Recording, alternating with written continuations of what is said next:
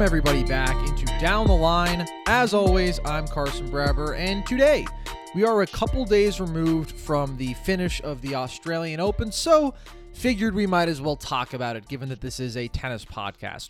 Made sense to me. So, I think obviously the biggest storyline that we take away from this is Rafael Nadal walking away with his 21st Grand Slam, separating himself from Roger Federer and Novak Djokovic, who are both sitting at 20 for the all time record, and doing so in really spectacular fashion. Five hours, 24 minutes against Daniil Medvedev, comes back from two sets to love down.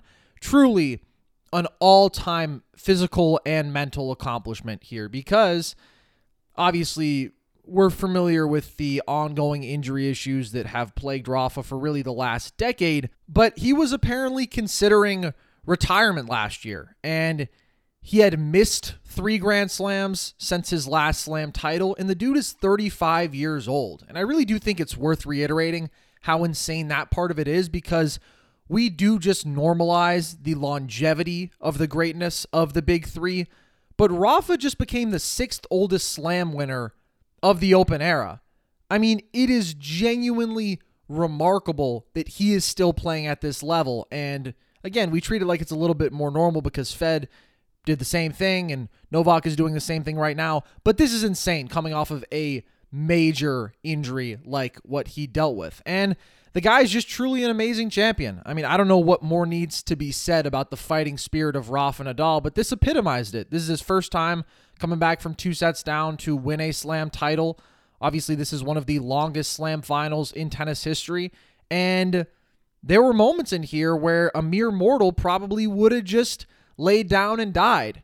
He's down two sets to love, 2 3 love 40 in the third set. And that's a point where 99.9% of people are losing that match.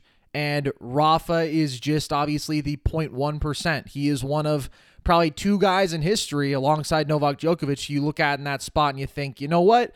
They really might still find a way to do it. So, again, I just think it's a remarkable testament to his greatness. And obviously, it plays a major role in the greatest of all time conversation because now he's obviously the front runner again at the French Open. And so if he takes a two slam lead, sure, Djokovic could erase that this same year, winning Wimbledon and the US Open, where I think he'll certainly be the strong favorite. But nothing is certain when you're talking about guys who are 35 years old, which is what Novak will be later in this year when those slams are taking place. So a two slam lead at this point really does matter, even if it does feel like Djokovic is still playing the better tennis and is the best player alive and would have been the favorite in three of the four slams this year had he been there at the Australian Open. Doesn't matter because he wasn't there. And so, again, you can't just give Rafa the French. Won't do that. He didn't win it last year. Novak beat him but he will certainly be the favorite. So that is huge for his GOAT case, obviously. Probably nothing gets brought up more in that conversation than just your simple slam count. I believe that Novak Djokovic is the greatest player of all time, and I've really laid out the argument for that enough. But I just think if you look at the all around greatness, regardless of surface, beating your contemporaries, success at the slams and the masters, weeks at number one, I think he has the most compelling overall case. But there is a case for Rafa Nadal because obviously he's lost out on some opportunities to go out there and win slams because of health, but he has the most. He has the second best Grand Slam winning percentage of all time, just ahead of Novak by like less than half a percent, and trailing only Bjorn Borg, which is just a reminder of that man's greatness, obviously. And he also now joins Djokovic as the only man in the Open era to win every slam twice, which I do think really matters. And He's made every slam final at least five times, like Rafa Nadal, although I do think, obviously, his case for the greatest ever is more predicated on dominance on one surface, certainly, than Novak's is. I mean, what an unbelievable all around tennis player, as if that needed to be said. But he's 0.01% behind Djokovic for the best win percentage of all time. So I don't think this is decided, I guess, is what I'm trying to say. I think that Novak right now is the front runner for me, even though he's now a slam behind. And I think that he is in the best position to continue to extend his case when you factor in health, when you factor in who's been playing tennis at the highest level, when you factor in that he is still a year younger than Rafa. He should be the guy who finishes on top of the mountain. but I do think there is still a world in which it's Rafa. I do not think there is a world in which it's Roger Federer anymore. A couple years ago, I would have still given him that nod because he still had the raw slam count. He still had such remarkable longevity, obviously, and still being a top five guy in the world like he was at 38. Just remarkable. But I don't think we're really going to see much more resume building from him at all here, given how absent he's been, how much health has played a factor. He's 40 years old. I think that he is going to end up definitely three out of three. And I think you could probably argue, and maybe I would, that he's already there. But we'll see, man. I mean, this is going to go down as obviously, in my opinion, the best, greatest of all time race in sports history that I'm aware of, at least. And it's due to her all playing at the same time. Just unreal. And props to Rafa for adding another notch in the belt there, winning a tournament that he hadn't in 13 years. Just remarkable. And obviously, the consequences of Novak Djokovic's absence really do set in here. Because obviously, no Grand Slam is ever guaranteed. But if Rafa were to miss the French, well, you would think, boy, that's a slam that Rafa would have been the overwhelming favorite to win. And I'm not saying Novak is quite on that level at the Australian, but he's the closest thing. I mean, he's won three straight, he's won eight of the last 11. So to miss out on that opportunity is devastating for his all time case it means that once he drops his points from last year, he'll probably lose world number one to Daniil Medvedev. Going to be really tough to end the year as world number one when you get zero points out of a slam when that likely would have been 2,000 or at least 1,200. So it's just utterly devastating. Obviously, there's a lot of focus on how he is perceived as a person because of his actions, and for good reason. They were bad actions, and that makes a lot of sense. But when have we seen a personal decision that could potentially have this kind of ramifications on the all time standings in a sport? I certainly cannot think of one. Because, again, Novak would have been the overwhelming favorite. He would have been the overwhelming favorite to remain world number one this year. And now I think that has really been thrown into question. And weeks at world number one, to me, is one of the biggest stats that matters in the greatest of all time conversation. And I just think it has to be, right? It's the mark of consistent greatness. And Novak already, I think, has a record that'll probably never be broken there. Never's a long time, but it's a pretty large lead over what previously seemed like kind of an unbreakable record by Roger Federer after what previously seemed like kind of an unbreakable record by Pete Sampras. But like, I mean, he could have easily gotten 400 plus weeks by just holding serve as world number one throughout this year. So it matters in so many ways for the all time conversation. And Novak Djokovic, even absent, major story of this tournament. And I will say, from a tennis perspective, it's obviously devastating to not see him there. I mean, it sucks. I think that even if you're a Rafa fan, you want to see him beat Novak Djokovic, right? Just like if you're a Novak fan and last year at the French, he's going to win his second title there, you'd like to see him beat Rafa Nadal to do it. It's just special. It means more. There's no asterisk. And I'm not saying there's an asterisk on this because Novak has won slams where Rafa was absent in recent years. But it is a bummer, I think, objectively, as tennis fans. So that's really a big picture takeaway from this. But I think we also need to talk about the man who was actually in the final opposite Rafa and lost, obviously, in Daniil Medvedev because it's a devastating loss for him, I'm sure. But I think it was another testament to how great of a tennis player he is, especially on hard courts right now. I mean, that dude fought in this match as well.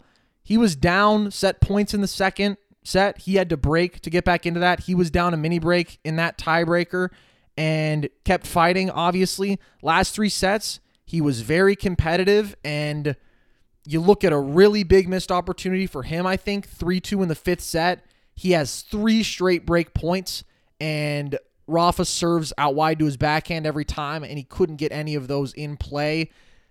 That's just devastating to me. But, I mean, he breaks back down 5 4, and he was in it every step of the way. The guy really is unbelievable. And he actually talked about in the press conference after where he wasn't really disappointed with the result, he said. There were a couple moments that he would have liked to have back, but I think that that's a testament to obviously the fact that he is fantastic out there and He ran up against Rafa Nadal, who just was kind of determined to win on that day. But Medvedev, the consistency that we have seen from him and the peaks that we have seen from him on hard court over the last three years, made the finals in three straight slams on hard, made the semis in five of the last six, and since he broke through US Open Swing 2019, he's 117 and 25 on hard. And that includes a weird slump in 2020 when he was losing early in a few small tournaments. But that's an 82.3% win rate. Unreal finish to 2019, unreal finish to 2021, and US Open swing of 2020. I mean, he still goes out there and wins a couple big titles, including the year end finals. So, again, 82.3% win rate on hard over three years now. Like, Rafa's career winning percentage on hard is 78.2. Novak, obviously the best all time, is 84.3, a couple percentage points higher. But like you sustain this for a career and it's a top five winning percentage of all time on the surface. Obviously, that's harder to do than it is for three years, but that's a long time to be winning at that rate. And he's got three Masters 1000s on hard in that time. He's got the Tour Finals. He's got the U.S. Open. He's got three other Slam Finals. The dude is just phenomenal. And I have been saying, obviously, I think he's the second best hard court player in tennis. I would still give him a slight edge over Rafa. You know, maybe if it comes to a slam final, there's just a different component of physical and mental endurance where we've seen Rafa get him twice in those five setters now. But I think that he's better on the surface. Really, with him, it's just going to be about putting it together on grass and obviously clay, I think, is the biggest challenge for him stylistically. I mean, he's 15 and 21 in his career on clay, which is just inexcusably bad for the number two player in the world. But I don't know how a guy like him who hits the ball as flat as he does is really going to figure that out ever. But if he could, just to the point where he's winning like two thirds of his matches on clay, the guy's a bona fide world number one. And I don't think we should compare anybody else from his generation to him right now. I know Zverev had an unbelievable year last year. I know Tsitsipas had a really strong year. And those guys are better all surface players, significantly better on clay, better on grass, I would say, even than Medvedev. But the level this guy can reach on hard is enough for me to just say he's a different kind of player. And he's just done more. He's beaten the big three more consistently. He's the one with the slam title. He's the one who's been to four slam finals now. He's the one knocking on the door of being world number one. He's the one who I trust mentally. And I just think that he's on a different level. I will say on that mental front, obviously a lot was made about some of the Medvedev tantrums, where obviously he got really upset at the chair ump during his match with Tsitsipas for allowing Tsitsipas's father to consistently coach him during points. Listen, I don't know how you could disagree with that point. I think everybody who's watched Tsitsipas play enough tennis knows that that is a ridiculous thing that continues and persists. And then there was also an instance in the match against Rafa where he was talking to the ball kids about how he wanted them to like distribute the balls and then talked with the champ about that and he got booed for that. And I think that my stance on this is pretty consistent, right? I am not one who harshly judges people for how they conduct themselves on the tennis court. I think that you're looking at people who are in the heat of competition in some of the most stressful and important moments of their lives and they have millions of eyes on them and again, the guy is launching fair complaints here. Is he doing it in the most polite way? Maybe not. I just don't think that's how you judge somebody's character. Like, watch how gracious he is after the fact. Watch how he talks to the press. Like, listen to how he talks about other people, how he talked to Djokovic after their last slam final. I just think those things matter more. And even still, obviously, we're not getting a full lens into who Daniil Medvedev really is, but I don't think he's a bad guy. I understand that he's going to be the villain of tennis after Djokovic. That's fine. I think he's also going to be the best player in tennis until one of these guys from the next next generation really asserts himself. Like again, Medvedev is just the best of his generation. And it'll be a fun dynamic in my opinion watching him win a handful of slams as not only a guy who is not aesthetically beautiful to watch play tennis, but a guy who is also obviously uh, not the most gentlemanly, always out there on the court, and has embraced being the villain before. I think that's going to be hilarious to watch go down. But he also talked about at the beginning of his press conference in really like a monologue of a few minutes that he gave how he felt like the kid in him that had dreamed about achieving these great heights in tennis had died in that match against Rafa because it seems, based on context clues, of how adamantly opposed to Medvedev the crowd was. And it was obviously an absurdly pro Rafa group and definitely, I would say, was a bit disrespectful towards Medvedev at times. And that really bummed me out to hear. Obviously, as a pro athlete, you have to deal with whatever animosity comes towards you from the crowd. You need to be able to handle that mentally. Novak Djokovic has done it for more than a decade and has managed to, in spite of that, become, again, in my opinion, the greatest player in tennis history. And Lord knows he has gotten it many more times than Medvedev. But nevertheless, I mean, that just makes me sad. Because again, we kind of impose these passing judgments onto these athletes. I don't like you because you're not my favorite player. I don't like you based on this one action. And they're human beings and they're trying to achieve their lifelong dreams. And it would be nice if maybe at least a third of the thousands of people there in person were on their side. I can definitely understand and empathize with that. And his takeaway was basically I'm going to start playing for myself and my family now. He said that if there were a tournament in Moscow going on at the same time as a slam, he would go play that. So it was really interesting insight, honestly, I thought, into his mind. And at 25 years old, to have sort of this revelatory moment about what really matters for him in his career, I think it's interesting because clearly he's never going to be the fan favorite. I mean, he's never going to get the worldwide acclaim. He is never going to be the hero unless, I suppose, he's playing in Russia, obviously. And it seems like he really came to that understanding here, even though I'm sure it's been clear to him plenty of times before. So it's a bummer to hear that the kid in him died. Again, I do think that's pretty sad, but to have the perspective of, well, hey, I'm just going to go do this for myself, I think is interesting. And I wish that he had taken some questions about that. He did not want to. He sort of just left it as it was, a little bit ambiguous. But I thought that was interesting to hear. So unbelievable final. I mean, that's where the focus will be here. Again, I didn't do a mid tournament episode, and I apologize for that, guys. I just don't know if I'll be able to do as many pods this year as I have historically. Very busy. But other than that, I thought it was awesome to see Jannik Sinner, Denis Shapovalov, Felix Auger-Aliassime, all of them in the quarters. Fantastic for the young generation. That's three straight slam quarters for Felix now. I mean, he is clearly playing the best tennis of his life in the biggest spots, which is awesome. But I thought Denis Shapovalov was, I mean, the most impressive out of this bunch. Felix also took Medvedev five bef- when he did go out, which was really impressive. But Shapo took Rafa five in what was a phenomenal match. And the round before that beat Zverev in straight sets. And it was just such a joy to watch. I think when Shapo is on like that, I mean, it is big strike tennis. It is big serve, finish the point on the next shot, unbelievable power and pace and depth of the ball consistently.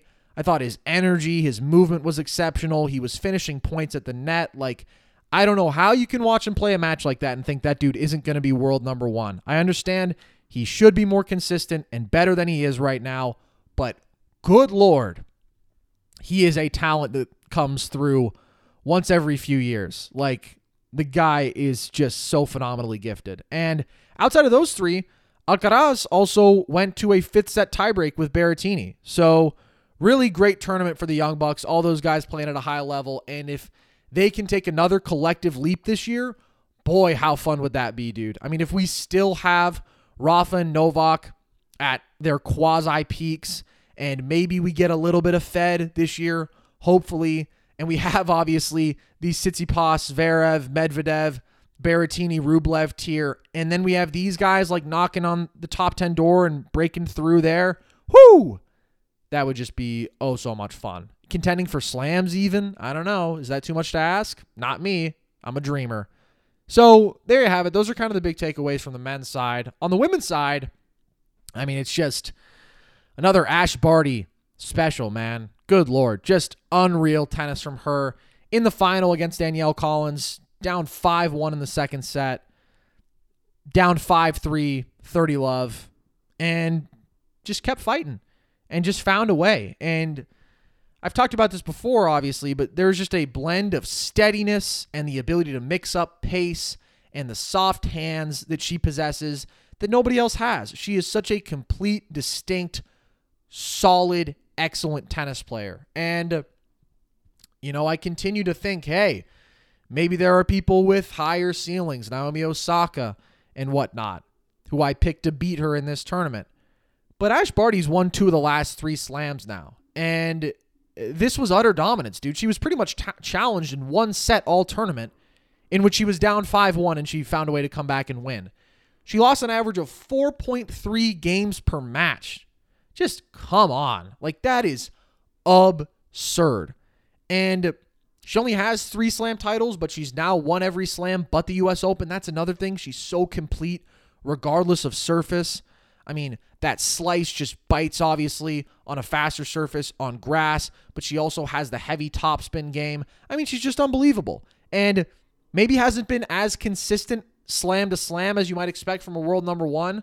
Only has six quarters in total, and obviously, we're still relatively early in her run as the top player in the world, even though it's been so consistent for these last two years. You know, she hadn't resurfaced all that long before then but she's still more consistent than everybody else. I mean, women's tennis right now is just topsy turvy all over the place. And then there's Ash Barty who comes in and is this stabilizing force and is just better than everybody else right now. She is. She should be the favorite at every slam, regardless of surface. She is clearly the best women's tennis player right now, and it is up to somebody else to dethrone her. And I don't know if anybody's going to do it. I mean, again, I remain a believer in Osaka, but the burden is on her, and I am done picking against Ash Barty. That's all I'll say. She is dominant. She is a very, very, very legitimate world number one, and there's a gap between her and the field in women's tennis right now. So that's eh, really the main takeaway, I think, just reaffirming that status. As far as Collins, her run to the final, really impressive, of course, coming in there doing that as the 27 seed and had a really great convincing win over Swiatek and obviously is talented. We saw her in the Australian semis back in 2019. We've seen her in another slam quarter before this. But does this make me think that something has permanently changed as far as her status as a player? No.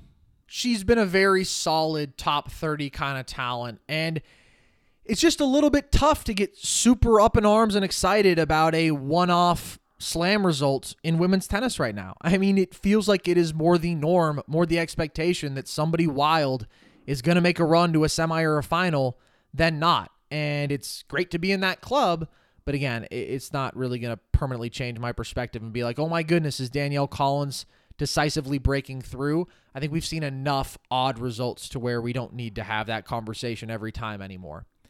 The other main storyline, I think, from the tournament is Naomi Osaka coming back and obviously did not get the result that she wanted. Lost in the third round to Amanda Anisimova in a third set tiebreak this for me was exciting in some ways because although I love Osaka and I'm a huge proponent of her talents and think she should be an all-time kind of player, like double-digit slam winner, I've also been a huge Amanda Anisimova fan, and she had a rough year in 2021, but I thought played some phenomenal tennis in this one. And Osaka had her chances. She had a match point. She won the first set here. But ultimately, my takeaway was more that Anisimova just displayed some unbelievable shot making, played a fantastic match point with her back against the wall when she needed to, and was just dialed in and was just a better tennis player. And at 20 years old, I'm really hopeful that she can build on this and have a great year. Had a good win over Bencic in the match before this one. So I'm really hopeful, and I'm still definitely a believer in her talent. Other than that, you had Pegula in the quarters, you had Madison Keys in the semis, both of whom were just dismantled by Ash Barty. Anisimova was taken down by Barty as well, just mowing down the talented Americans.